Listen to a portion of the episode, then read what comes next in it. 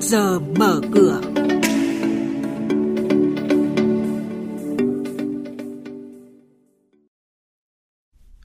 Chuyên mục trước giờ mở cửa có những nội dung đáng chú ý sau đây. Nhiều ngân hàng giảm lãi suất cho vay. Thị trường bất động sản năm tới vẫn còn nhiều khó khăn cần tháo gỡ. Thanh khoản cải thiện trên thị trường chứng khoán. Ngay sau đây, biên tập viên Hà Nho và Thu Trang sẽ thông tin chi tiết. Thưa quý vị và các bạn, năm 2023 là năm Quốc hội thông qua các đạo luật cơ bản liên quan đến thị trường bất động sản như luật đất đai, luật kinh doanh bất động sản, luật nhà ở sẽ là cơ sở để thị trường có nhiều cơ hội phát triển theo đúng chu kỳ. Tiềm năng thị trường bất động sản vẫn còn lớn, đặc biệt là nhu cầu thực về nhà ở hay nhu cầu đầu tư với các bất động sản có đủ điều kiện pháp lý.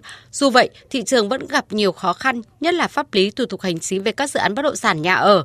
Ông Hà Quang Hưng, Phó cục trưởng Cục Quản lý nhà và thị trường bất động sản phân tích về giải pháp pháp tháo gỡ? Thứ nhất là giải pháp về thể chế, các cái vướng mắc liên quan đến pháp lý chiếm đến 70% khó khăn của các dự án. Thế cho nên là hoàn thiện các cái thể chế và các cái quy định của pháp luật là cần phải thực hiện được ngay. Giải pháp thứ hai đó là giải pháp về đẩy mạnh phát triển nhà ở xã hội.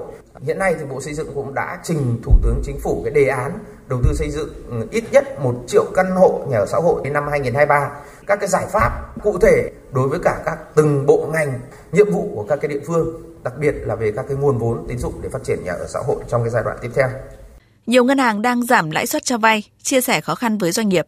Theo thông tin từ Ngân hàng Nhà nước, trong đợt nới zoom tín dụng mới nhất thêm 1,5 cho đến khoảng 2% thì giảm lãi suất cho vay chính là một trong các tiêu chí để Ngân hàng Nhà nước cân nhắc khi phân bổ thêm zoom tín dụng cho các ngân hàng. Địa chỉ của dòng vốn là lĩnh vực sản xuất, kinh doanh, lĩnh vực ưu tiên như là nông nghiệp nông thôn, xuất khẩu, doanh nghiệp nhỏ và vừa, công nghiệp phụ trợ, Dự thảo sửa đổi Nghị định 65 về phát hành trái phiếu riêng lẻ mà Bộ Tài chính vừa trình chính phủ phần nào đã giải tỏa tâm lý cho thị trường, giúp dòng tiền hứng khởi hơn.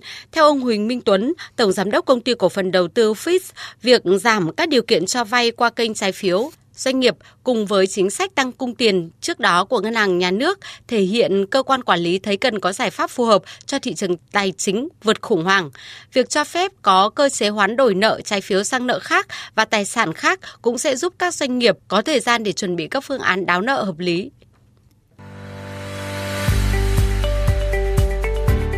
Quý vị và các bạn đang nghe chuyên mục Trước giờ mở cửa. Thông tin kinh tế vĩ mô, diễn biến thị trường chứng khoán, hoạt động doanh nghiệp niêm yết trao đổi nhận định của các chuyên gia với góc nhìn chuyên sâu, cơ hội đầu tư trên thị trường chứng khoán được cập nhật nhanh trong trước giờ mở cửa. Tiếp theo là hoạt động doanh nghiệp niêm yết.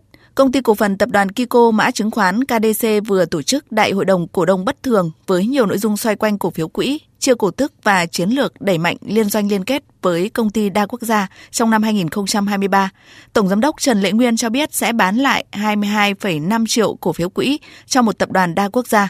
Trong năm 2023, công ty cũng sẽ tách các công ty thành viên của tập đoàn thành các công ty độc lập để dễ kết nối với các công ty đa quốc gia. Sau khi cổ phiếu của công ty cổ phần Tasco mã HUT giảm mạnh, ông Hồ Việt Hà, Phó Chủ tịch Hội đồng Quản trị kiêm Tổng Giám đốc Tasco vừa mua vào 2 triệu cổ phiếu để nâng sở hữu từ 0 cổ phiếu lên 2 triệu cổ phiếu, tương ứng 0,57% vốn điều lệ. Xét về hoạt động kinh doanh trong quý 3 năm nay, Tasco ghi nhận doanh thu đạt hơn 303 tỷ đồng, tăng hơn 87% so với cùng kỳ và lợi nhuận sau thuế đạt hơn 9 tỷ đồng so với cùng kỳ lỗ hơn 72 tỷ đồng. Diễn biến tiếp theo là thông tin về cổ phiếu của công ty cổ phần vận tải và xếp dỡ Hải An, mã chứng khoán HAH. Lãnh đạo công ty chỉ mua được một phần đăng ký với lý do là giá thị trường không đạt kỳ vọng. Cụ thể, ông Trần Quang Tiến, thành viên hội đồng quản trị vừa mua vào 163.000 cổ phiếu trong tổng đăng ký 500.000 cổ phiếu. Tỷ lệ mua thành công là 32,6% tổng lượng đăng ký để nâng sở hữu từ 1,02% lên 1,25% vốn điều lệ. Trên thị trường chứng khoán phiên chiều qua, thị trường hoạt động khá tốt, VN Index tăng 15 điểm, từ 1.015 điểm lên 1.030 điểm. Tuy nhiên, đà tăng đã không được giữ vững. Trên sàn thành phố Hồ Chí Minh có hơn 1 tỷ cổ phiếu giao dịch với giá trị giao dịch trên 17.400 tỷ đồng. Con số này ở sàn Hà Nội là 135 triệu cổ phiếu giao dịch và trị giá là 1.750 tỷ đồng. Nhà đầu tư nước ngoài mua dòng gần 1.600 tỷ đồng và là phiên mua dòng thứ 21 của khối này. Chốt phiên thì VN Index ở mức 1.023 điểm, HNX Index ở mức 207,53 điểm. Đây cũng là các mức khởi động thị trường phiên giao dịch sáng nay.